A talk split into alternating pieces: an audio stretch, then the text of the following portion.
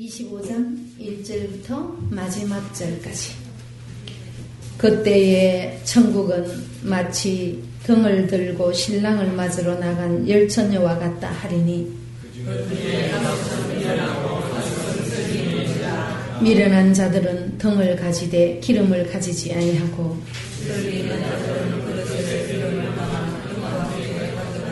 신랑이 더디 오므로 다 졸며 잘세.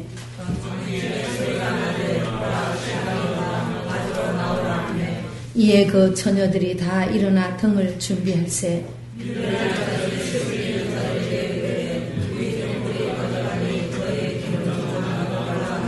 설기 있는 자들이 대답하여 가로되 우리와 너희의 서기에 다 부족할까 하노니 차라리 파는 자들에게 가서 너희 설 것을 사라 하니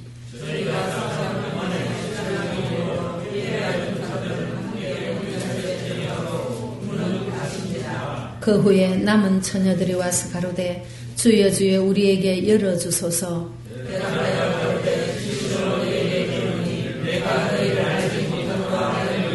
그런즉 깨어 있으라. 너희는 그날과 그 시를 같이 읽습니다. 시작. 그런즉 깨어 있으라. 너희는 그날과 그 시를 알지 못하느니라. 아멘. 지금 이 시대를 두고 종말이라고 합니다. 그래서 수많은 사람들이 그래도 좀 깨어있다고 하는 사람들은 마태복음 24장, 25장을 가지고 설교를 많이 합니다. 여러분도 많이 들었지? 열처녀 비유는 신앙생활 적어도 한 1, 2년만 하면요 다 들었습니다. 그죠? 그런데 열처녀 비유를 말을 하면서도 자신이 미련한 처녀에 속하는지 또한 슬기로운 처녀에 속하는지 이거는 분별이 안 되는 거예요. 이제 이래 왜 이랬냐면 지난 6일간은 덜해서 양식을 먹는 기간이라 다 보이는 시각으로 누구든지 보는 눈으로만 말인 거예요. 그러니까 여러분 우리는 슬기로운 다섯 천년에 들어가야 됩니다. 기름 준비해야 합니다. 그래야 주님이 오실 때 주님을 맞이할 수 있습니다. 막 이런 식으로만 설을 한 거예요. 그럼 자 이게 참 이상합니다. 여러분에게 화두를 던지는 거예요. 이상합니다.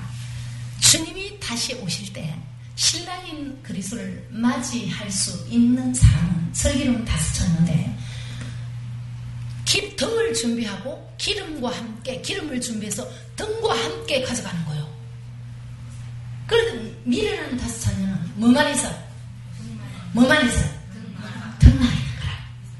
그럼 자 우리가 문자를 보면 지금은 참 등하면 이해가 잘 안 되는데 등하면 옛날에 우리 시골에 사는 사람들은 이해하죠? 한 50대 넘은 사람들은 시골에 등이 있었습니다. 저 어릴 때만 해도 이 초당풀이 있고 막 이랬었어요. 그런데 그 등과 함께 그 기록, 그 이야기일까요? 성경은 기록한 말씀 속에 말에 의미가 있습니다. 문자를 해보면 우리가 인간적인 생각을 하면 등 하면 그 등이요. 그지? 그 등에 불을 밝혀서 어둠을 밝히는 거라. 그지? 그런데 자, 이 등이 뭔지 기름이 뭔지 명확하게 여러분에게 전달해서 여러분이 기름 준비를 하게 해야 하는 때가 바로 지금입니다. 그래서 사실은 여러분에게 이미 전체를 화두를 던지놓고 이제 하나하나 변정할 것입니다. 여러분은 지금 기름 준비를 바로 하게 합니다. 왜 그러냐면 지금 여러분에게 전해지는 말씀이 기름 준비하는 말씀이거든. 이걸 여러분 영혼 속에 받아들이시게 될 겁니다. 그래서 이거를 막연하게 기름은 뭐다, 등은 뭐다 이런 식으로 목사가 강단에서 일방적으로 말할 수 있습니다. 그렇게 되면 여러분이 지금까지 들어오던 설교와 이상하다 해가지고 마음에 안 믿고 가버리면 여러분에게 유익이 없기 때문에 한 절 한 절 해답을 찾아가서 여러분 눈으로 보게 할 것입니다. 이렇게 하는 이유가 있어요. 욥기서를 보면 욥이 1장에 딱 하면 하나님이 그는 의리라 인정을 한 거예요. 그런데 욥이 모든 것 아내도 양들도 자식들도 다 왜 그랬어요? 죽었고 날아가 버렸어요. 심지어 욥의 몸까지도 뭐가 일어나서? 악창이 일어나서 다 날아가고 없는 거예요. 그리고 욥이 42장에 가서 욥이 고백을 합니다. 전에는 내가 뭐로만 들었었더니 귀로만. 그러니까 여러분이 지난날 귀로만 들은 믿음이었고 이제 눈으로 보게 하십니다. 지금 저는 오늘날 교회에서 하는 문명의 이기 속에 이건 아니다 하는 게 있습니다. 교회에 딱 가면 성경책 가져갈 필요 없어요. 찬송도 가져갈 필요 없어. 왜? 가면 이 다 띄워주는데 찬송은 띄워줄 수 있어. 그러나 하나님의 말씀을 띄워서 여러분은 가만히 딱 이러고 지금 목사의 설교 감상하는 거야. 이건 큰일 납니다. 성도들로 하여금 하나님에 대해서 무식하게 만들어버리는 결과입니다. 이거는 절대 여러분 눈으로 성경을 보게 해야 합니다. 알아듣습니까? 그래서 성경을 찾아가자는 거예요. 성경을 눈으로 찾아가고 귀로 이걸 설명하는 것을 여러분이 듣는 것은 여러분이 예언의 말씀을 듣는 거예요. 아까 여기 담임 목사님이 기도했죠? 다시 예언하는 말씀을 듣게 해주셔서 감사합니다 하고 예언의 말씀. 그래서 예언은요, 사람이 내일 사람의 앞길을 예언하는 거는 성령의 이름으로 예언하면 큰일 나는 거예요. 너무 무당짓입니다. 하나님의 말씀을 강단에서 설교하는 것을 두고 예언이라고 다시 예언 지금 하는 것이 바로 이 말씀인 줄 믿으시기 바랍니다. 그래서 여러분에게 하나하나 성경 속의 해답을 찾아가서 눈으로 보게 하고 제가 설명을 할 때 여러분이 고개를 들어서 눈썹과 눈을 맞추면서 자세히 들어보세요. 그러면 전에 듣던 거야. 다르네. 차이가 있네. 이렇게 이야기를 그런 생각이 들고 아니면 어떤 사람들은 이게 맞구나 하고 마음에 믿으실 거예요. 이해됩니까? 자, 다시 전체를 설명합니다. 여기 보면 열처녀가 있어요. 처녀는 누군지도 해답이 성경 속에 있습니다. 열처녀가 전부 사실은 다 일어납니다. 여러분이 착각합니다. 대부분요, 미련한 다섯 처녀는 기름 준비할 때 안 일어난 줄 알아요. 그래서 이것이 또 앞으로 얼마나 몇 달 갈지 몰라요. 주일날 오전 오후만 설교를 해서 오늘 절대 오전 오후 다 해도 절대 여러분에게 다 할 수 없는 것이 열처녀 비유입니다. 그래서 이 열처녀 중에 미련한 다섯 처녀는 둘 다 등이 다 있으나 슬기로운 다섯 처녀는 거기에 기름만 더 있는 거예요. 그리고 둘 다 주님이 오실 것을 준비하고 있었는데 빨리 안 오시는 거예요. 그러니까 둘 다 뭐 할까요? 다 졸며 잡니다. 자, 성경을 한 절 읽어갑니다. 3절, 4절 읽고 5절 시작. 미련한 자들은 등을 가지되 기름을 가지지 않고 설기 있는 자들은 그릇에 기름을 담아 등과 함께. 보세요. 설기 있는 자는 그릇에 기름을 담아요. 그리고 뭐와 함께? 등과 함께 같이 가요. 이 구체적이에요. 미련한 자는 뭐만 갖고 가요? 등만 등 있는 거라. 이거 큰일 납니다. 이거 구체적으로 자세히 말 안 하면요, 전부 다 이거는 전혀 여러분 영혼에 관계없는, 전혀 영혼과 영혼에 유의없는 말이 되어버려요. 그래서 구체적으로 딱 보면 4절을 다시 읽어요. 우리는 설기 있는 처녀 속에 들어가야 되니까. 자, 시작. 설기 있는 자들은 그릇에 기름을 담아 등과 함께. 보세요. 그릇에 뭘 담아? 자, 따라합니다. 지금 이 시간에 그릇에 기름 담는 시간이다. 이게 뭔 소리야 할 거예요. 왜 그러냐면 혹시 오전 예배만 드리고 가는, 또 혹시 오늘 여기 새로 보이는 분들이 있어서 한 번만 보고 다시 안 볼까봐 혹여 염려돼서 여러분에게 이걸 설교하고 있는 겁니다. 자, 그리고 5절 보세요. 시작. 신랑이 그들이 오므로 다 졸며. 보세요. 둘 다 뭐 했어요? 그렇지. 잘 세. 자, 6절 보세요. 시작. 밤중에 소리가 나되 보라 신랑이로다 맞으러 나오라. 자, 밤중에 소리가 따로 들리는 거예요. 신랑 왔다는 거예요. 이것도 엄청난 의미가 포함되어 있어요. 자, 그랬더니 7절 보세요. 시작. 예, 그 처녀. 자, 이 처녀는 누구요? 열 처녀 다. 미련한 처녀도 슬기로운 처녀도 같이 일어나는 거예요. 전부 다 착각합니다. 안 일어난 줄 알아요. 지금요, 미련한 처녀들도요, 주님이 다시 오실 것이다, 지금은 지구의 종말이 왔다, 주님 맞을 준비를 막 이러다. 그런데 전혀 엉뚱한 소리 하는 거야. 절을 다시 해보세요. 시작. 이에 그 청년들이 다 일어나 병을 준비하세요. 보세요. 일어나 전부 다 뭐 준비해? 자, 둘 다 준비하는 거예요. 일어난 처녀는 기름이 없어. 그런데 슬기로운 처녀는 둘 다 졸았어요. 그 졸한 여러분을 깨우는 거예요, 지금. 자, 여기서 영적 잠에서, 영적인 깊은 잠에서 깨지 아니하면 절대 영혼구원과 상관이 없어요. 그래서 우리가 유튜브에 영적인 잠에서 깨지 아니하면 영혼구원과 무관하다, 상관이 없다. 원문에도 그래 돼 있어. 그래서 따라합니다. 영적인 잠에서 깨지 아니하면 영혼구원과 상관이 없다. 이건 심각합니다. 주님이 다시 오신다고 계시록 404세를 외운다 해도 소용이 없어요. 엄청난 의미가 25장에 있는 거예요. 자, 그랬더니 8절 시작. 미련한 자들이 슬기 있는 자들이 이르되 우리 등불이 꺼져가니 너희 기름을 좀 나눠달라. 보세요. 미련한 자와 슬기 있는 자가 같이 있어 없어요? 같이 있습니다. 같이 있어. 그랬더니 9절 시작. 슬기 있는 자들이 대답하여 가로되 우리와 너희의 슬기에 다 부족할까 하노니 차라리 파는 자들에 가서 너희 슬기 살사. 와, 이거 진짜 사랑이 없네, 그죠? 기름 좀 나눠주지. 그런데 이거는 나눠줄 기름이 아닙니다. 왜 그러냐면 각자 개개인이 준비하는 거. 이건 아주 중요합니다. 절대 나눠줄 수 없어요. 부부지간도 나눠줄 수 없고 부모와 자식지간도 나눠줄 수 없어요. 이해됩니까? 우리 여기에 여기 목사님도 딸도 와 있고 손녀도 와 있습니다. 아무리 딸을 사랑해도 저 딸에게 기름을 나눠줄 수가 없어. 저 딸도 저 아기를 너무 사랑해. 그러나 나눠줄 수 없어. 저도 우리 아들이 있습니다. 아들을 아무리 사랑하고 딸이 있습니다. 딸을 아무리 사랑해도 아들, 딸에게 저는 기름을 나눠줄 수가 없으니까. 따라합니다. 지금 이 시대는 기름을 절대 다른 사람에게 나눠줄 수 없다. 아멘?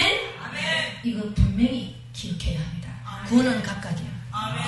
하늘나라 구원은 절대 남편이 믿음 좋으니까 아내가 남편 따라가고, 아내가 믿음 좋으니까 남편 치마 짜라 붙들고. 옛날에 우리 남편이 나였어. 당신 믿음 좋으니까 난 당신 치마 짜라 붙들고 천국 갈게. 이거 큰일 납니다. 기름 나눠줄 수가 없어요. 이 기름에 대해서 의미를 나중에 여러분이 깨달으면 아마 아연실색할 겁니다. 그러게 왜 이렇게 문자를 보면요, 이 슬기로운 다섯 처녀는 참 냉정합니다. 그죠? 좀 나눠달라고 하는데 안 나눠주잖아. 그지? 지금 우리는 나눠달라면 좋아줘요. 안 나눠줄 건데 육으로 뭐하면 나눠주는. 이 목사님도요 잘 퍼주는 목사예요. 나도 잘 퍼줍니다. 이런 것도 말하면 이 좋다는 거는 주부는 스타일이에요. 그럼 퍼주는데 이거 왜 이래? 여러분이 경계해야 합니다. 저 뒤에 이 초등학생 아이들이 저 와 있는데 저 엄마 애기 같아. 우리 나로야 집사님 딸 같은데 절대 저도 나눠줄 수가 없어.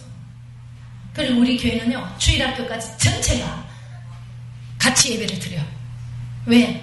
각각 구원은 각각이니까. 아멘. 이해됩니까? 아멘. 따라합니다. 기름은 반드시 내 자신이 준비한다.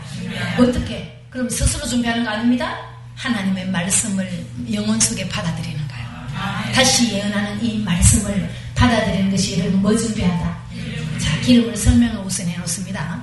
기름은요, 첫째 기름과 포도주가 나오면은 기름은 성령, 진리의 성령을 의미하는 거고, 그 다음에 포도주 뭐 안 나오면서 기름 나오면 그리스도는 하나님의 아들 예수 그리스도는 기름 부음 받은 자요. 그래서 그리스도를 두고 의미하는 곳도 있습니다. 기름하면. 그리고 기름하면 다 좋은 의미냐? 술 취한 이상한 사람도 기름을 사용하는 사람이 있어요. 그래서 이 미리 지금 전체를 말을 해놓고 세밀하게 들어가려고 그래. 자, 그 다음에 10절 시작. 저희가 살아간 동안 자, 그때 파는 자들이 있네. 이 파는 자들은 미안합니다. 심각한 속에 있는 사람입니다. 이거 나중에 변증합니다. 파는 자들에게 살아간 동안 누가 미련한 다섯 처녀가 살아간 동안에 누가 왔어요? 신랑 와버린 거예요. 이게 해답입니다. 마태복음 24장, 마가복음 13장, 누가복음 21장은요. 소 계시록입니다.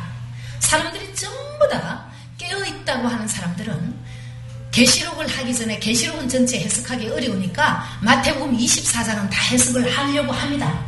그런데 미안합니다. 24장도 지금 이제야 말의 의미가 드러나는 때요. 그래서 여러분이 들어왔던 그 말씀과는 전혀 다를 수가 있습니다.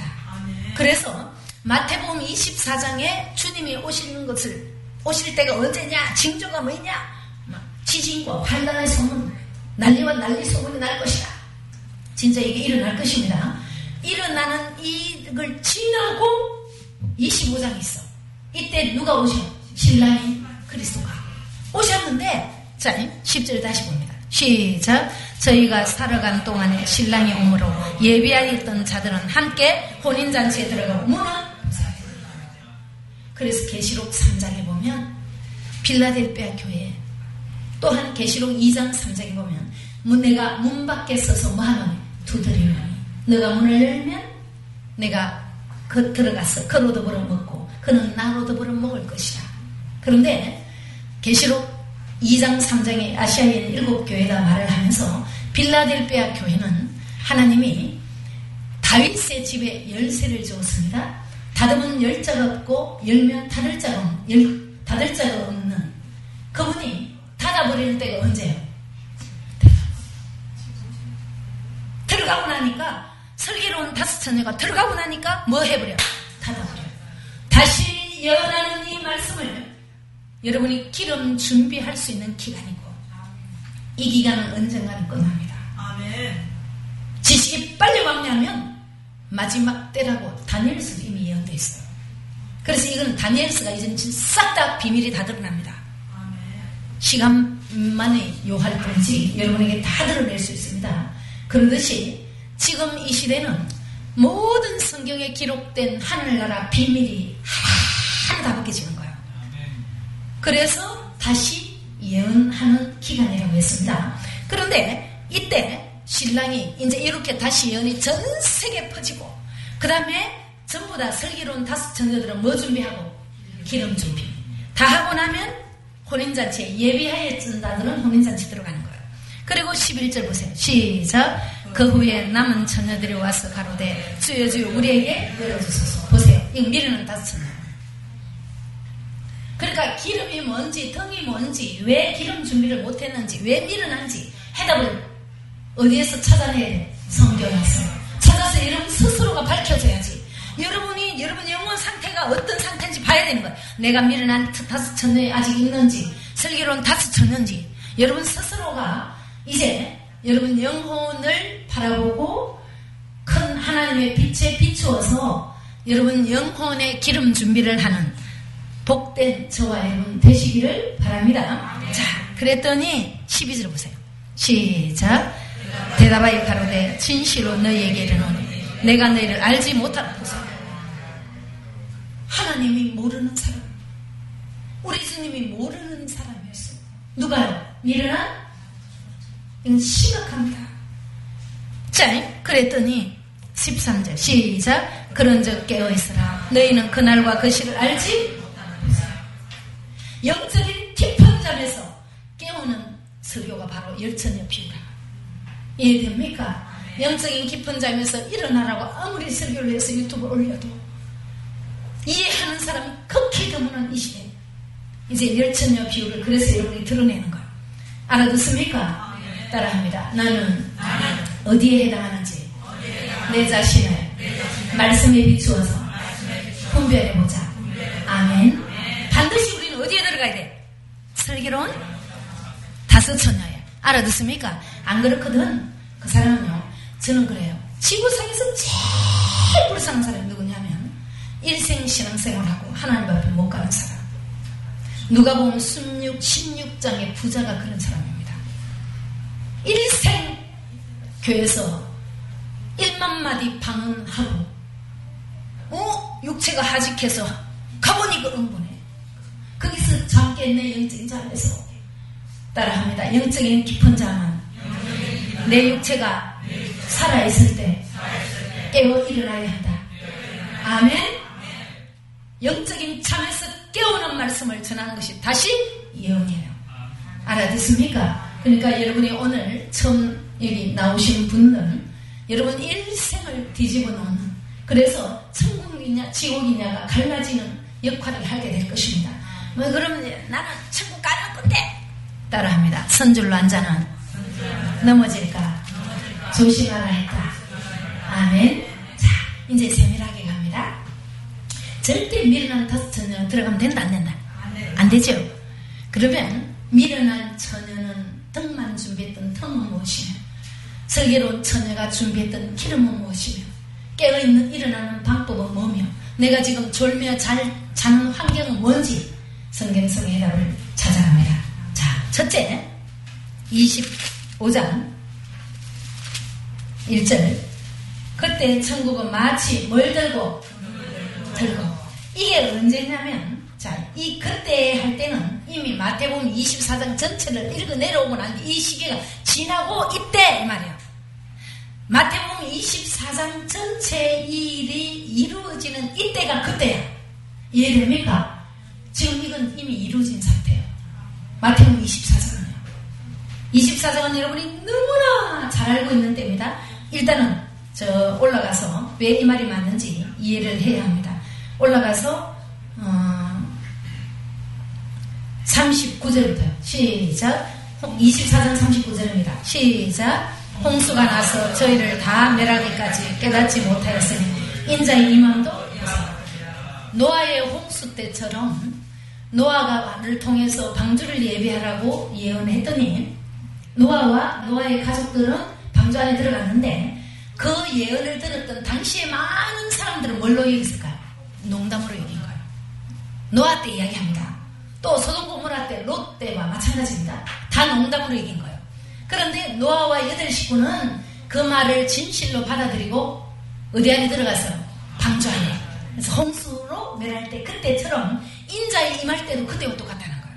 따라합니다. 지금 이 시대는 노아의 홍수와 소돔고모라 때와 똑같다. 아멘. 자, 그랬더니 40절 보세요. 시작. 그때 두 사람이 밭에 있음에 하나는 데려감을 당하고 하나는 우물 보세요. 이게 열처녀 비유라. 하나는 데려감을 당하고 하나는 버려둠을 당하는 거야. 미련한 다섯 처녀는 뭐해? 버려둠을 당하고. 자, 42절 시작. 그러므로 깨어있으라 어느 날에 주가 임하든지 너희가 알지 못함이니라. 너희도 아는 바니 만일 집주인이 도적이 어느 경점에 올 줄을 알았다면 깨어있어 그 집을 뚫지 못하게 하였으리라. 이러므로 너희도 예비하고 있으라. 생각지 않을 때 인자가 보세요. 징조도 못 보고 갑자기 도적같이 주님이 임하는 것을 맞이하는 사람은 미련한 다섯입니다. 저와 여러분은 준비를 하고 있어야 합니다. 자, 그랬더니 45절 시작. 충성되고 지혜 있는 종이 되어 주인에게 그 집 사람들을 맡아 때를 따라 양식을 나눠줄 자가 누구뇨. 주인이 올 때 그 종에 이렇게 하는 것을 보면 그 종이 복이 있으리로다. 내가 진실로 너에게 이르노니 주인이 그 모든 소유를 저에게 맡기리라. 만일 그 악한 종이 마음에 생각하기를 주인이 드디어 오리라 하여. 이게 누구냐? 미련한 다섯 처녀. 자, 그랬더니 49절 보세요. 시작. 동무들을 때리며 술 친구들로 더불어 먹고 마시게 되면 생각지 않은 날 알지 못하는 시간에 그 종의 주인이 이르러 엄히 때리고 외식하는 자의 받는 유례 처하니 거기서 슬피 울며 이를 갈미. 요럴 때, 자, 25장 1절 시작. 그때에 천국은 마치 뭘 들고? 등. 이제 등이 뭔가? 먼저 찾아갑니다. 민수기 8장 2절. 해답. 민수기 8장 2절. 성경의 모든 문제는 성경에 기록된 말의 해답은 어디에 있다? 민수기 8장 1절부터 4절까지. 자, 시작. 여호와께서 또 모세에게 일러 가라사대 아론에게 구하여 이르라. 등을 켤 때 일곱 등대 앞으로 비치게 하리라. 아론이 그리하여 등불을 등대 앞으로 비치도록 켰으니 모세에게 명하심과 같아. 문자적으로 보면 등은 교회 안에 구약의 하나님의 교회 안에서 여러분이 신앙생활 오래 한 사람은 봤죠? 교회 강단에 보면 이렇게 이쪽에 6개, 이쪽에 몇 개? 6개. 그러니까 12개 딱 이 초를 해가 촛불 켜는 데도 있어요. 그걸 등인 줄 알아. 문자적으로 보면 그 등인 것 같아. 근데 그 등이 맞는데 말에 없는 그게 아닙니다. 그 등은 아무리 갖고도 소용없어요. 알아듣습니까? 자, 등에 대한 해답을 지금 찾아가고 있는 거예요. 등은 성경에 여기 보면 등불을 켜놔라. 이거 말의 의미를 깊이 안 들어가고 지금 가는 거예요. 온전한 율법으로. 자, 또 갑니다. 시편 132편. 시편 132편 17절. 등이 뭔가? 등은 교회 안에 보이는 교회 안에 등불을 켜놔라 이러니까 문자 그대로 보면요 교회 안에 옛날에 이래 촛불 이렇게 해놓고 천주교도 가면 그런 거 있고 우리나라 한국 교회도 있었습니다. 지금 이쪽에 6개, 이쪽에 6개 이렇게 하거든. 그같이 보이는데 그렇게만 보면 큰일 납니다. 그럼 그 등 갖고 갈 거냐고. 알아듣습니까? 그 등 아니요. 해답을 찾아가는 거지. 이해됩니까? 네. 자, 132편 17절 16절부터 시작.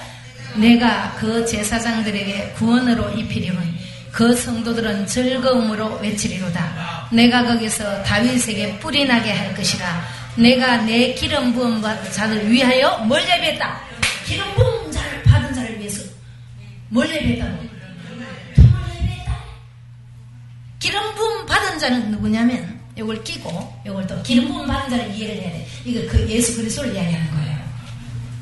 기름 부음 받은 자는 누구? 예수 그리스도를 위해서. 그 다음에 우리한테 적용을 하면 택한 하나님의 자녀들이 해당합니다. 해답도 어디 있다? 성경에. 자, 요걸 끼고 요로 올 겁니다. 지금 아직까지 기름 등 보고 있으니까. 자, 사무엘상 26장 16절. 삼상 26장 16절 해답 찾아갑니다. 26장 16절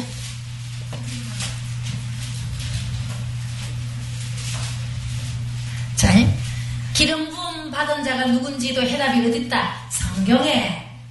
목사님, 목사 안수 받으면 기름 받은 이름 큰일 나. 성경은 항상 누구 먼저? 예수? 그래서 이야기라. 기름 부음 받은 자를 위해서 뭘 예배했다고? 등 예배했다잖아요. 그죠? 그럼 이상하잖아요. 등에 대한 해답을 찾아가는데 자, 삼상 26장 몇 절에 해서 16절. 자, 시작. 제송 15절부터 다윗이 아브넬에게 이르되 내가 용사가 아니냐? 이스라엘 중에 너 같은 자가 누구냐? 그러한데 내가 어찌하여 내 주 왕을 보호하지 아니하느냐? 백성 중 한 사람이 내 주 왕을 죽이려고 들어갔었느니라. 내 행한 이 일이 선치 못하도다. 너와께서 사시거니와 여호와의 기름 부음 받은 너희 주를 보호하지 아니하였으니. 자, 이게 뭔 소릴까? 여호와의 기름 부음 받은 너희 주. 여기 문자적으로 하면 아브넬이 섬기는 주인 이야기입니다. 문자적으로 하면 그런데 누구 기름 부음 받았다? 여호와. 자, 또 16절 다시 시작. 내 행한 이 일이 선치 못하도다. 보호하지 아니했으며 너희는 마땅히 죽을 자니라. 이제 왕의 창과 왕의 머리 곁에 있던 물병이 어디 있나? 요 본문만 갖고 문자적으로 하면 아브넬에게 말합니다. 다윗이 너희 주 기름 부음 받은 너희 주 사울 왕 이야기라. 알아듣습니까? 그럼 목사님 일로 왜 왔을까요? 두 의미로 다 가는 겁니다. 자, 여기 누구라? 사울 왕. 사울왕 누구라? 기름 부음 받았다. 또 갑니다. 사무엘하 23장 1절. 사울왕입니다. 사울왕이 뭐 받았다? 그런데 너희 주라는 겁니다. 아브넬에게. 알아듣습니까? 그러니까 사람도 뭐 받았다? 그럼 누구요? 주의 종. 성경의 왕 이야기는요. 왕 이야기도 당시에 되는데 오늘날로 말하면 지도자 이야기가 많아요. 사울왕의 왕도 이름의 의미가 있습니다. 자, 23절 1절 해답 시작. 이는 다윗의 마지막 말이라. 이새의 아들을 다윗이 말하며 높이 올리운 자 야곱의 하나님에게 기름 부음 받은 자. 보세요. 다윗도 누구에게 기름 부음 받았다? 하나님께. 이해됩니까? 지금 목소리 다윗은 누구의 표상이에요? 예수의 표상. 그러니까 높이 올리운 자. 이 말은 뭐냐면 다윗 한쪽에 다윗 왕도 되는데 한쪽에 누구의 표상? 다윗의 이름은 의미는 사랑함 이름이에요. 그러니까 왜 다윗이 예수님의 표상이 한쪽에 있느냐면 예수님이 이 땅에 오셨을 때 성령께서 비둘기같이 내면 이는 내 뭐? 사랑하는 아들이요. 알았습니까? 다윗 왕도 되는데 한쪽에 누구의 표상? 예수님의 표상입니다. 그러니까 예수님은 뭐 본받은 거예요? 네, 이거는 아니까 제가 사람 기름 부음 받은 사람 찾아요. 아까 누구도 기름 부음 받았다. 사울 왕. 지금 누구도 다윗. 또 시편 89편 38절. 자, 시작. 주의 기름 부음 받은 자를 놓아사 물리쳐. 보세요. 주의 기름 부음 받은 자를 놓아사. 자, 보세요. 제일 먼저 기름 부음 받은 자는 누구예요? 예수 그리스도입니다. 예수님을 하나님이 십자가 죽이셨습니다. 그 이야기가 포함된 거예요. 그럼 두 번째 기름 부음 받은 자는 누구예요? 아까 모델 누구예요? 사울 왕 누구? 다윗. 이스라엘 왕이 있습니다. 그런데 오늘날 누구의 표상이에요? 지도자. 그래서 목사도 뭐 받았다? 기름 부음 받았다 하잖아요. 맞아요. 그럼 자, 요 두 시각에 예수 그리스도도 하나님께 뭐 받았다? 기름 부음. 또 누구도 주의 정도 기름 부음 받았지요? 이게 기름 부음 받았다 하면은 예수 그리스도는 안 찾아가도 여러분이 알고 있으니까 시간 단축하려고 간 거예요. 자, 다시 요 시각으로 저리 시편 132편 17절 가세요. 17절 시작. 내가 거기서 다윗에게 뿌리 나게 할 것이라. 내가 내 기름 부음 받은 자를 위하여 등을. 자, 여기서 문자적으로 하면 기름 부음 받은 자 누구? 다윗. 맞지? 그 다음에 첫째 성경은 누구 이야기야? 예수 그리스도 이야기니까 누가 기름 부음 받은 자? 예수 그리스도를 위해서. 그럼 여기서 내가 내 기름 부음 받은 자를 위하여 뭘 예비했다? 등. 지금 등 보는데 이건 누구? 다윗을 위해서 뭘 예비했다? 등을. 등 지금 가는 거예요. 또 갑니다. 등. 또 갑니다. 시편 119편. 등 아직 해답이 안 나왔습니다. 교회 안에 등불 켜는 거 그거 말하면 큰일 나요. 119편 105절. 이제 해답 찾아가고 있는 거예요. 요게 성경으로 성경을 해석하는 방법이에요. 이래야 목사가 내 말 하지 않아. 사사로이 성경을 해석하지 않게 됩니다. 지금은 절대 일곱째 날 양식은 때를 따라 먹이는 양식은 목사가 내 마음대로 성경을 해석하면 큰일 납니다. 해답을 꼭 어디에 찾아야 돼? 성경 속에서. 자, 105절. 구약 성경 893페이지. 시편 119편 105절. 자, 여기 이제 나옵니다. 등 이야기.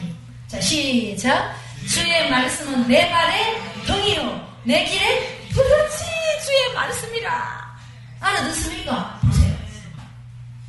주의 말씀입니다. 그럼 이건 막연하게 주의 말씀 해갖고는 안 되는 거예요. 다 주의 말씀이 다지. 교회 안에는. 이해됩니까? 그런데 보세요. 미련한 다섯 처녀도 뭐 있어요? 등은 있잖아요. 그럼 뭐 지금 등은 뭐? 주의 하나님의 말씀이 뭐라? 등이라. 이거 하나만 갖고 있으면 아직 한쪽만 아는 거예요. 그 등에 대한 해답을 깊고 넓게 들어갈 겁니다. 이해됩니까? 확실해야 해. 안 하면 난 뭐 이해 안 됩니다 하세요 그냥. 그럼 여러분 영혼에 유익이 없어. 성경을 이렇게 해석해서 보여주지 않으면 절대 여러분은 귀로만 듣는 믿음이라. 귀로만 듣는 이 믿음은요 옆처럼 다 날아가버려요. 다 죽어버립니다. 자, 요거 다시 시작. 주의 말씀은 내 발의 등이요 내 길의 빛이니이다. 자, 또 갑니다.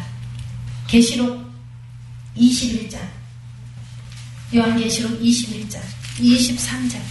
지금 등 보고 있습니다. 아까 막연하게 주의 말씀이 뭐라? 등이 뭐가 등이에요? 주의 말씀. 알아듣습니까? 그런데 미련한 자도 주의 하나님 말씀이 있다고 그러고, 그치? 근데 등은 있어도 슬기로운 자는 기름이 있는데 미련한 자는 뭐가 없어? 등은 있는데 기름이 없는 거라. 이건 심각한 겁니다. 막연하게 등은 말씀인데, 말씀이 있는데 이러면 큰일 나요. 그래서 깊고 넓게 들어가야 돼요. 자, 21장 23절 시작. 태어나 달의 비침이 절대 없으니 이 성은 하나님의 영광에 비치고 어린 양이 그 등이 등은 뭐가 등이라? 어린 양 누구? 예수. 예수. 예 됩니까? 따라합니다. 예수님은 내 길에 내 발에 등이라. 아멘. 예수님만 하면 또 한쪽만 아는 거예요. 이제 등에 대해서 해답을 더 넓고 깊게 들어가는 겁니다. 그런데 그러면 이제 등에 대해서 깊이 들어가면 횃불이 등이에요. 성경의 횃불이 뭐라? 등입니다. 성경은 찾아갑니다. 이사야 62장 1절. 횃불이 뭐다? 등. 등을 잘 찾아가서 해답을 찾아가야 합니다. 이사야 62장 1절 시작. 나는 시온의 공의가 빛같이 예루살렘의 구원이 횃불같이 나타나도록 시온을 위하여 잠잠하지 않으며 예루살렘을 위하여 쉬지. 그렇지. 구원이 뭐같이? 횃불같이. 자, 예수 이름은 우리의 무언 이름이에요? 구원의 이름이거든. 그러니까 등하면 등에 대해서 넓은 의미로 말하면 횃불. 알겠습니까? 거기만 횃불이 그것만이 아니요. 구원의 횃불이라 하면은 무슨 여러분 우리 횃불이자고 이러면 안 돼. 누구와? 예수 그리스도가. 알겠습니까? 자, 그다음에 또 갑니다. 횃불. 스가랴 12장 6절. 두 가지 의미입니다. 등도 두 가지 의미요. 아까 기름 부음 받은 자도 두 가지 의미지요? 다. 자, 시작. 그날에 내가 유다 두목들로 나무 가운데서 화로 같게 하며 곡식단 사이에 횃불 같게. 보세요. 유다 족속의 지도자도 횃불. 또 갑니다. 계시록 8장 10절. 횃불이 다른 말로 뭐다? 등. 8장 10절 시작. 셋째 천사가 나팔을 부니 횃불같이 타는 진짜 거기까지.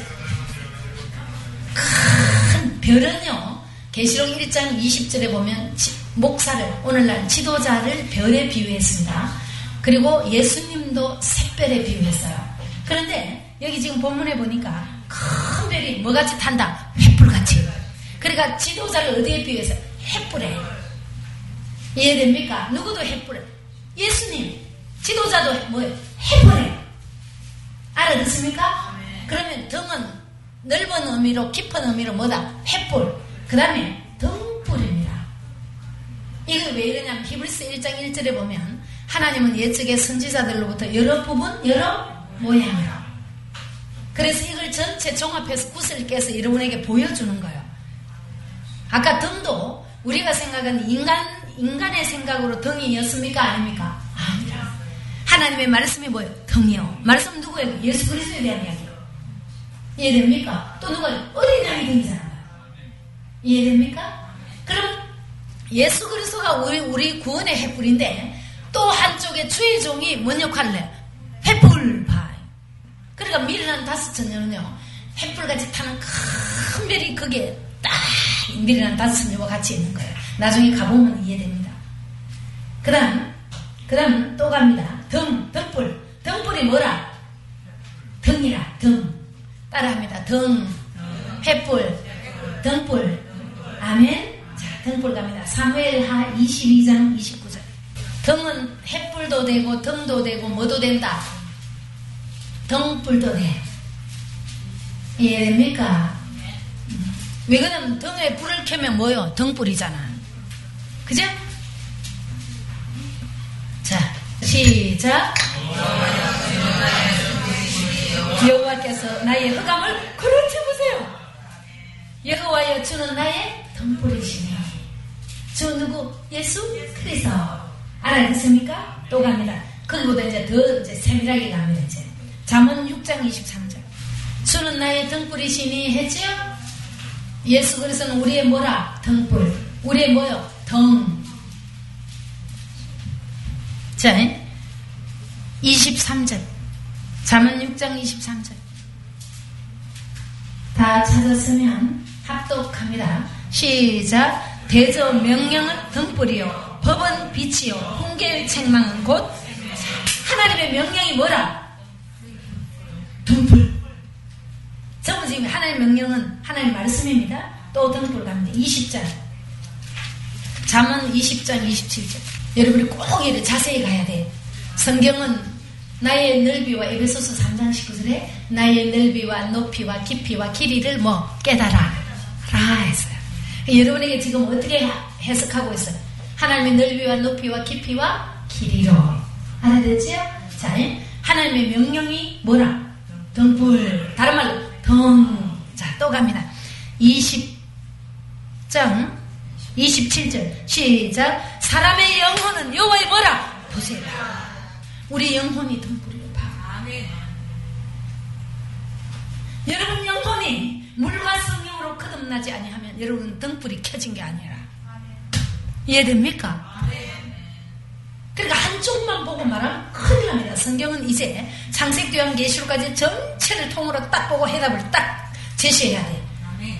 따라합니다. 내 영혼이 네. 하나님의 아멘. 등이고 등불이다. 등불이다. 아멘. 보세요. 하나님의 말씀이 내 속에 있으면 내가 등불이 켠 거예요. 알아듣습니까? 이해됩니까? 또 갑니다. 또 해답. 마태복음 6장 22절. 그러니까 성경은 꼭 해답을 어디서 찾는다? 성경 속에서. 이래 찾지 않고 여러분 등을 준비해달면 대부분 이름만 설교한다니까. 여러분 슬기로운 다섯 천년은 등도 준비하고 기름도 준비했습니다. 꼭 우리 등불 기름 준비해서 주님 오시면 맞이합시다. 이러고 있어. 뭔지를 말 안 하는 거라. 전에 중국 선교지에 있을 때요, 성경을 한 절 한 절 사랑에 대해서 가르쳤어요. 그러니까 한국 나와가지고 완전 유명한 거예요. 한국에 유명한 교회가 있습니다. 청년만 300명 넘게 있어요. 그 교회 가고 이러는 목사님 완전 추상적으로 설교하더래. 여러분 서로 사랑해야 합니다. 하나님은 사랑이십니다. 막 이러더래. 그런 사랑은 누구라는 거 말 안 하는 거예요. 똑같은 거예요. 자, 마태복음 6장 22절. 자, 시작. 눈은 몸의 뭐니? 눈은 몸의 등불이라. 그럼 우리 눈이 뭐요? 등불이네? 눈이야기 눈이? 성경의 해답에서 눈은 선지자예요. 누구야기? 예수 이야기. 이해됩니까? 눈이 등불이라잖아요. 그럼 눈에 대한 해답이 있습니다. 눈 누구? 선지자. 눈은 선지자예요. 이사야 29장 10절에 있습니다.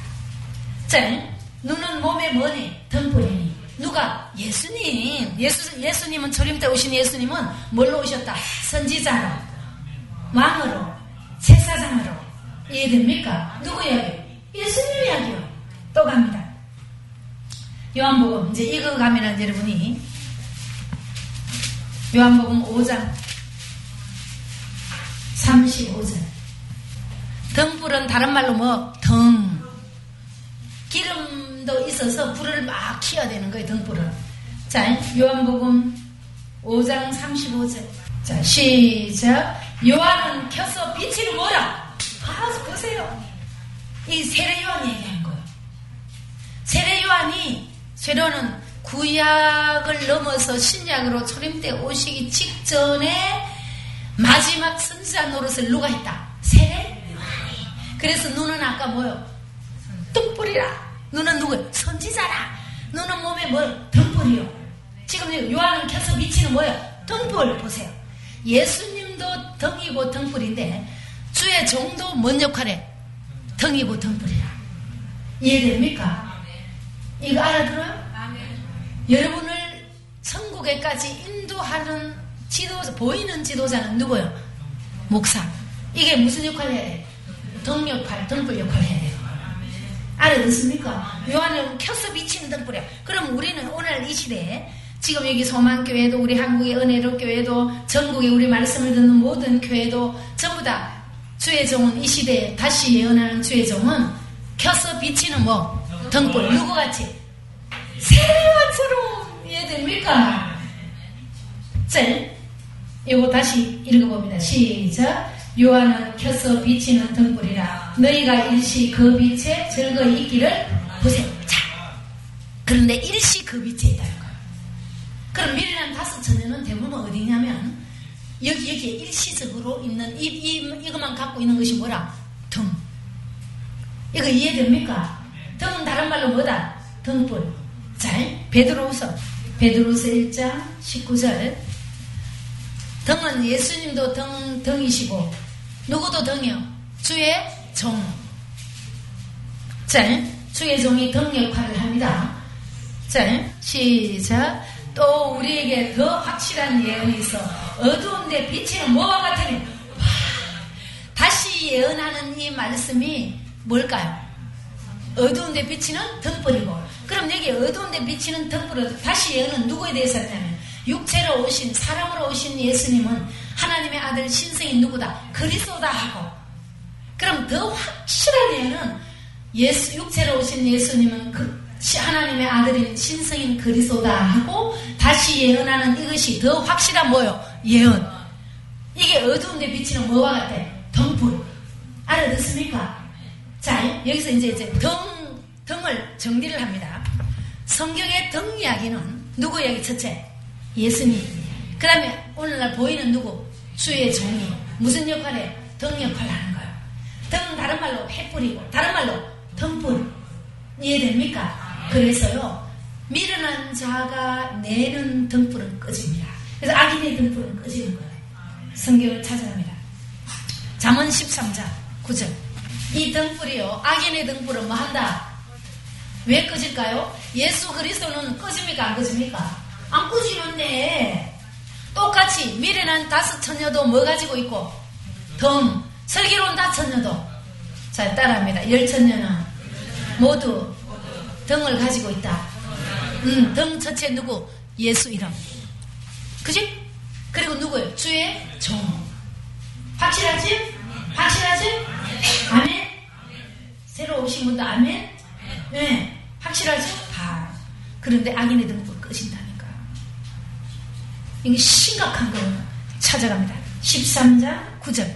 시작. 의인의 빛은 환하게 빛나고 악인의 등불은. 왜 악인의 등불은 꺼질까요?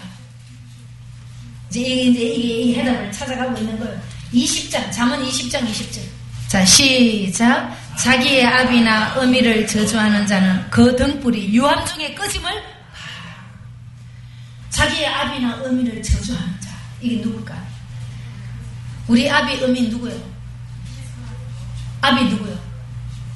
하나님 아버지. 그럼 의미 누구예요? 의미를 이해 못하니까요. 또 전부 다 하나님 어머니도 있대, 또 하나님 아버지도 있어요. 하나님 어머니도 있대. 그 이단이구나. 성경의 어머니 이야기는 교회 이야기예요. 교회. 이해됩니까? 어머니는 교회 이야기예요.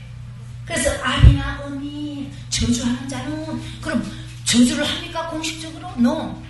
미련한 다섯 천년은 저주합니다. 사실은. 이게 어디서부터 출발하냐면 성경은 전체 구원 계획이 같아요. 자, 출애굽기 보면 하나님이 이스라엘 백성들에게 애굽에서 있을 때 언약을 합니다. 무슨 땅을 그들에게 언약해? 가나안 땅. 약속합니다. 그 약속한 가나안 땅을 가라는 거예요. 그리고 이제 이스라엘 백성 애굽에서 출애굽을 해가 광야를 통과해가지고 어디에 들어가요? 가나안 땅에, 약속한 땅에. 그런데 출애굽을 했는데 광야에서 대다수 다 죽어. 맞아. 그러면 광야가 오늘날 그 광야 이야기일까요? 광야 교회. 사도행전 7장 38절에 있어요. 그런데 오늘날 교회 생활하다 다 죽는다니까. 이제 나중에 가면 해답이 다 나와요. 그 다음에 가나안, 약속한 가나안의 땅에 들어가면 거기서 이제 이스라엘 백성이 정착을 하는데 두 부류로 딱 나뉩니다. 반은 그린심산에서 오른편 우편에 있는 그린심산에서 뭐해? 축복하고, 반은 에바르산에서 뭐하고? 저주합니다. 오늘날도 마찬가지예요. 구원계획은 똑같아요. 열 천녀 중에 다섯 천녀는 뭐하고? 축복하고. 이해됩니까? 다섯 천녀는 저주하는 거예요. 그래서 아비와 어미를 저주하는 자는 뭐하다? 등불 꺼지는 거예요. 이게 악인이라. 누구예요? 마태복음 25장 말하면 누구? 미련한 다섯 천녀. 하나님 나는 도무지 너를 모른다잖아. 이거 이해됩니까? 이거 100% 맞는 말이에요. 경고하고 받아들이지 않고 받아들이고는 여러분에게 다녀있는 거예요. 또 갑니다. 24장 20절. 자, 시작.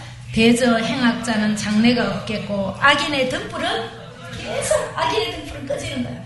등은 누구? 예수 이름 이야기하고 또 누구예요? 주의 종이 등불 역할을 하는 거예요. 그치? 그런데 주의 종의 말만 듣고 성경 눈으로 확인 안 하고 제가요 전에요 계시록을 400사절 하면서요 와 지금도 우리 스승이 그러고 있어.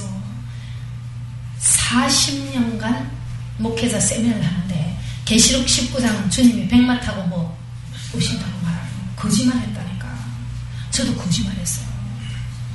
그건 저주하는 겁니다. 강단에서 거짓말하면 성경에 없는 것을 더하거나 있는 것 빼거나 하면 하나님 어떡한다?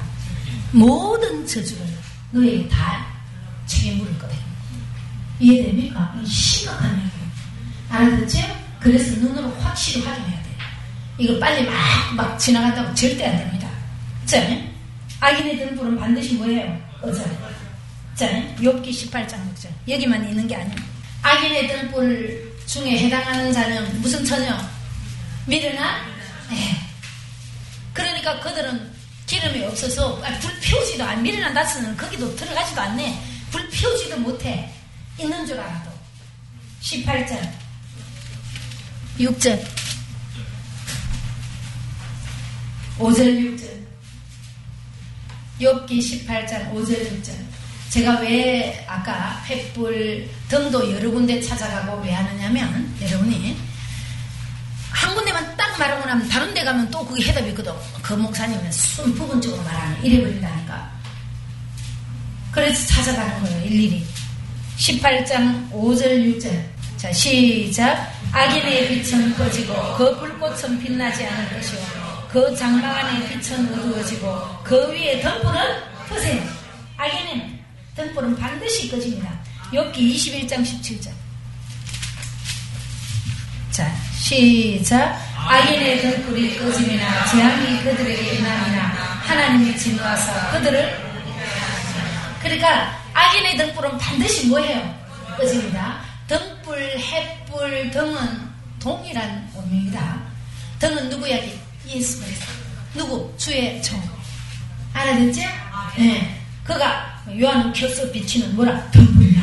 보세요. 켜서 비치는 등불은 꺼지나 안 꺼져? 절대 안 꺼지지. 은혜로 교회는 켜서 비치는 뭐라? 등불이라. 절대 꺼지지 않을 것입니다. 알아듣습니까? 여러분에게는 비치는 등불. 그래서 우리로 하여금 하나님이 이렇게 말씀하신 거예요. 성경을 한 군데 찾아갑니다. 누가복음 12장 35절. 누가복음 12장 35절.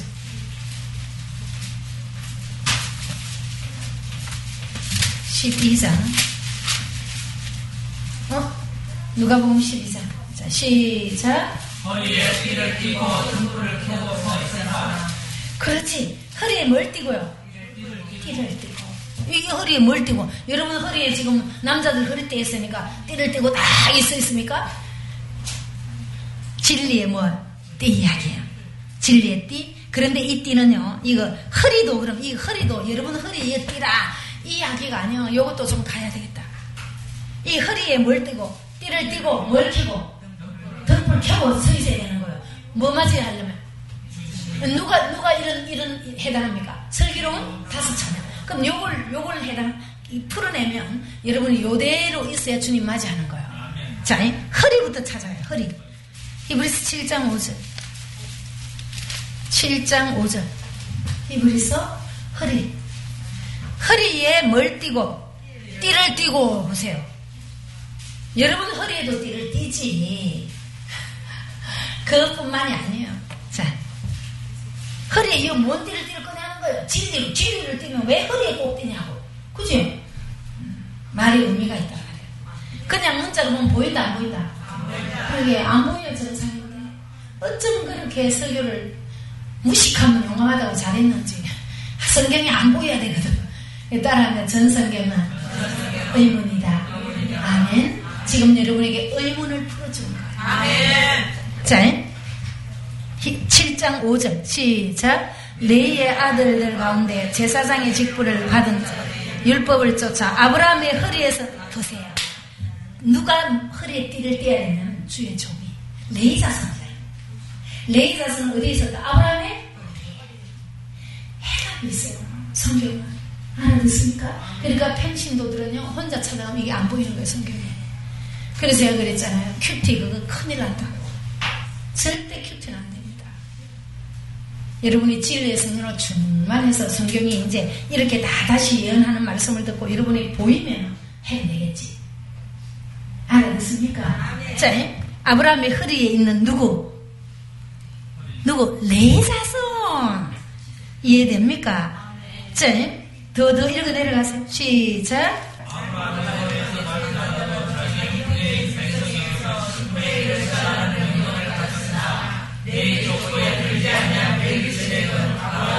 십분을 치라고 그 약속 얻은 자를 위하여 복을 빌었나니 폐일은 하고 낮은 자가 높은 자에게 복빔을 또 여기는 죽은 자들이 받으나 저기는 산다고. 보세요.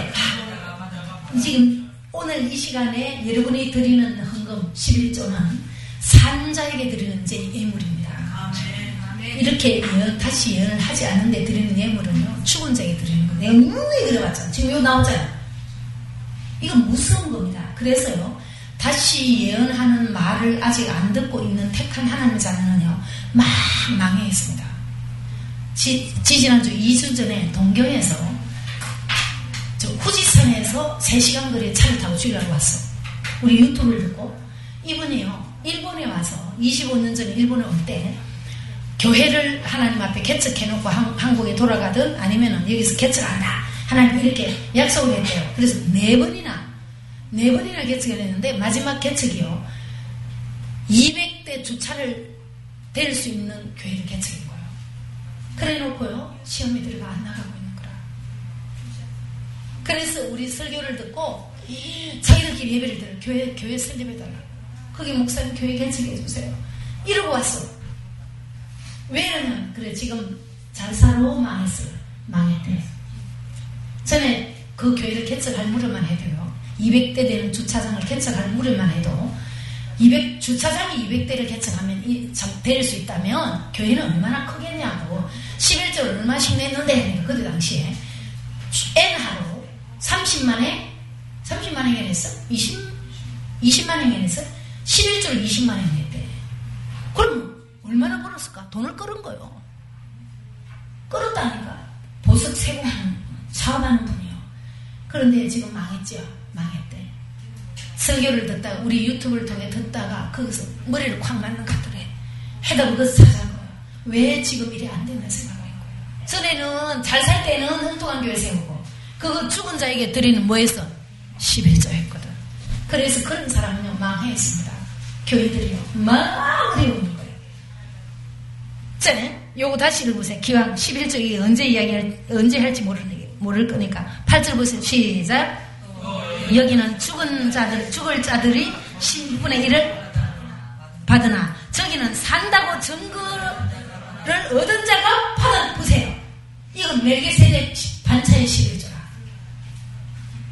절대 이제 잘못된 대학은 망합니다. 자 9절 이 나왔으니까 하는 거예요. 지금 11조 강조하는 게 아니고 착각하지 말고. 또 전에 우리 한국에서 이만하다가 또 날라리 날라갔어. 전에 8절 다시 읽어요. 시작. 또 여기는 죽을 자들이 10분의 1을 받으나 저기는 산다고 얻은 자가 받으나 또한 10분의 1을 받는 레이도 보세요. 레이 족속에 들은 11조가 있고 멜기세덱 반찬 11조가 있어요. 멜기세덱은요 그리스도를 두고 한 말입니다. 레이는 주의 종이에요. 보이는 주의 종이에요. 그러니까 주의 종은 살아 죽어요. 사람은 누구든지 살 자도 있고 죽지. 우리는 사니까. 자, 그래서 제가 기도할 때 마치고 나면 또 그 기도를 할 겁니다. 레이 족속에 드리는 11조가 있고 멜기세덱 반찬의 11조가 있는 거예요. 자, 여기에 허리 이야기하다가 여기까지 내려오는 거예요. 10절 다시 읽어보세요. 시작. 이는 멜기세덱이 아브라함을 만날 때 레이는 아직 자기 조상이 어디에 있었다. 이해됩니까? 허리 이야기 나오면 누구의? 레이 족속 이야기예요. 알아듣습니까? 허리에 뭐 띠라? 띠를. 그럼 여기 허리에 띠를 핀 사람 모델이 있어요. 마태복음 3장 4절. 자, 허리. 허리는 아까 누구 이야기? 주의 종들. 레이 족속들은 주의 종들이 레이 족속에 들어가는 거예요. 허리에 뭘 띠라? 띠를 띠라 이 말은 말 그대로 허리에 띠를 띠는 건 주의 종이 먼저 뭐? 그렇지. 진리를 알아야 되는 거예요. 3장 4절 시작. 이 요한은 약대 털어서 입고 허리에 뭘 띠고 또 이제 허리에 가죽 띠는 줄 알아. 그런데 베드로가 참 바울이 그랬습니다. 바울이 네가 나한테 올 때 가죽 종이에 쓴 것을 가져오라. 성경은 어디에 있었다? 그래서 가죽에 쓴 거예요. 그럼 이 가죽은 알아면 안 돼. 이해됩니까? 사실은 가죽한 육체로 오신 예수님 이야기도 포함되어 있는데 영적으로 말하면 그렇고 육으로 말하면 뭐예요? 하나님의 말씀. 알아듣습니까? 자, 뭘 떴어요? 허리에 뭘 띠고? 가죽 띠를. 진리의 띠라. 알아듣습니까? 자, 그래서 에베소서 6장 14절 진리의 띠가 나옵니다. 에베소서 6장 14절 6장 14절 에베소서 6장 14절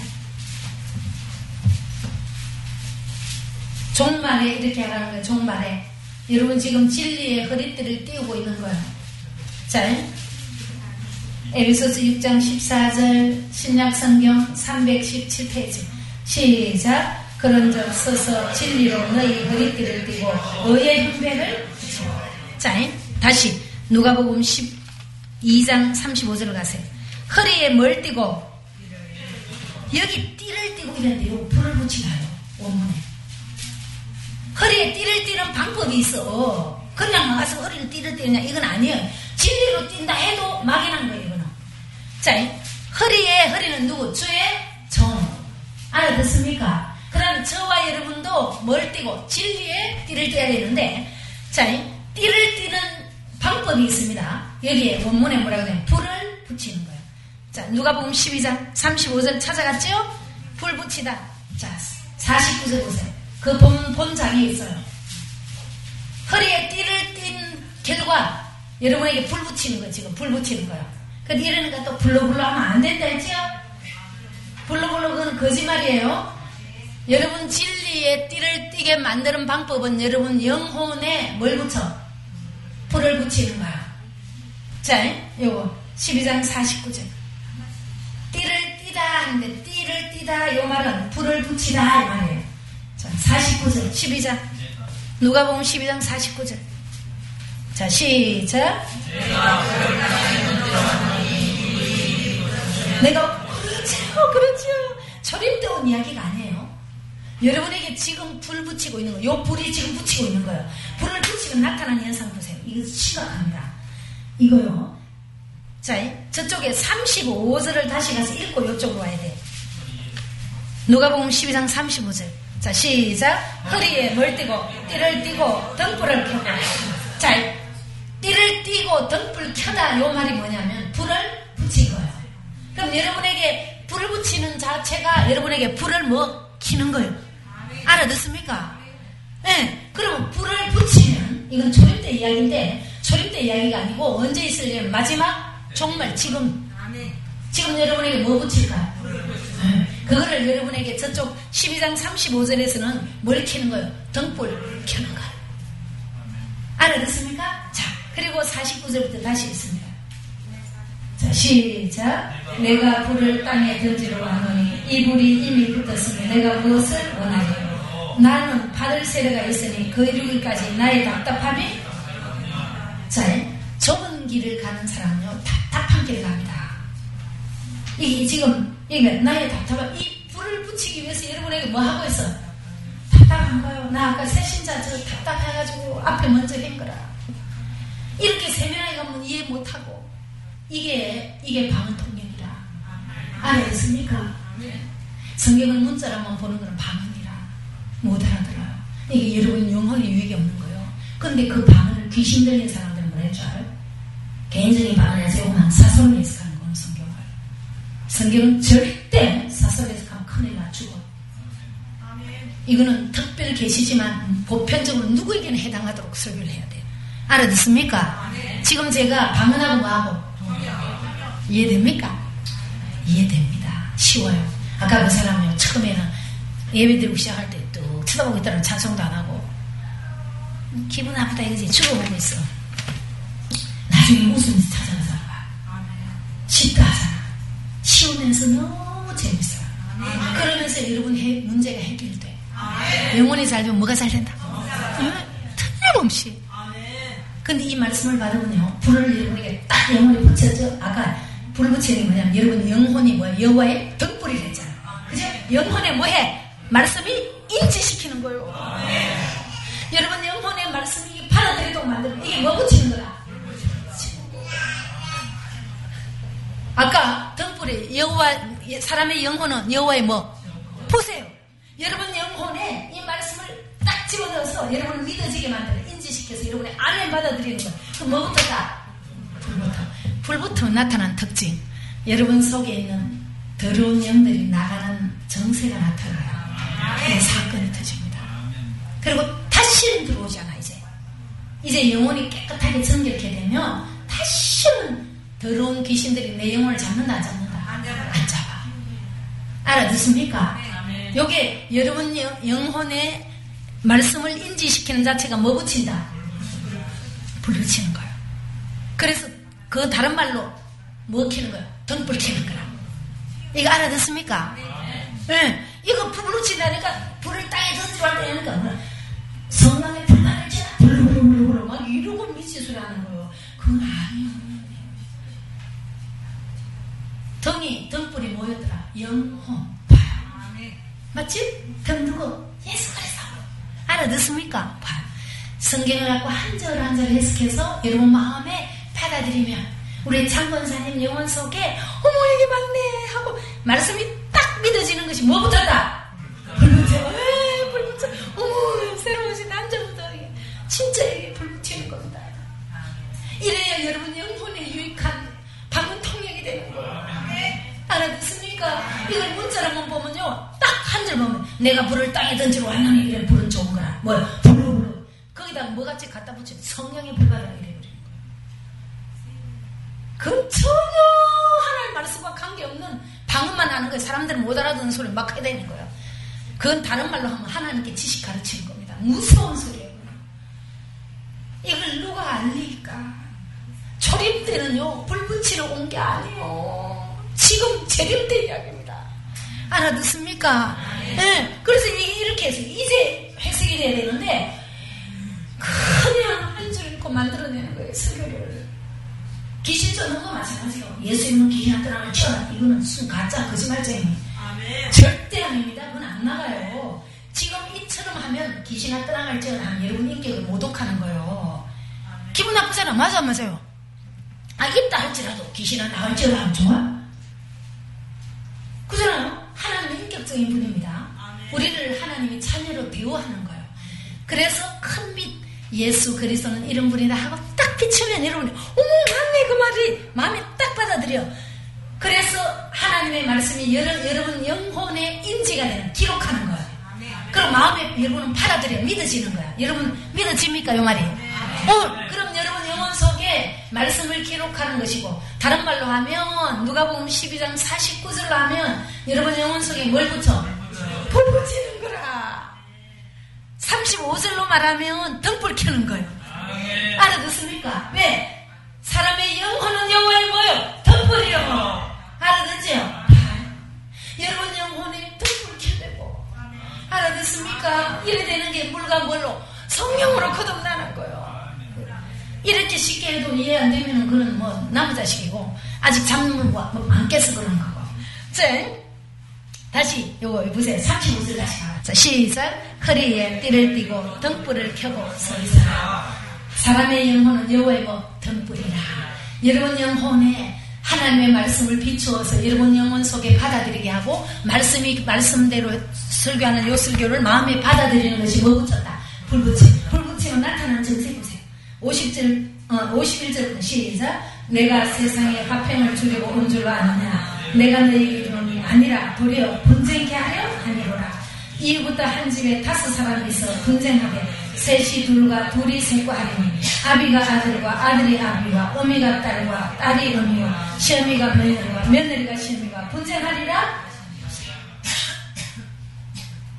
이 불이 붙으면 먼저 여러분 영혼 속에 분쟁하는 거예요. 여 속에 누가 있어서 여러분 영혼을 찾고 있는 다른 주인이 있을 거예요. 그래서 빛을 비추면 예수 이름으로 귀신아 떠나갈지어다 이런 소리만 했던 사람은 그가 아니다 뭐 기분 나쁜 거죠. 이제 맞아요? 성령의 불 받아라 이게 안에 내가 불을 받았는데 그거 아니라거든. 그러니까 마음에 기분 나빠 안 나빠? 나쁘지. 요게 뭐 하는 거예요? 분쟁하는 거예요. 이 말에도 엄청난 의미가 있어. 이거 다 설명하면 또 길어지니까 한시 다 됐어. 결론 내립니다. 결론을 사람의 영혼이 뭐요? 등불! 맞아요. 그죠? 거기다 뭐 붙여야 돼? 불을, 등불을 켜고 뭐 서 있어라.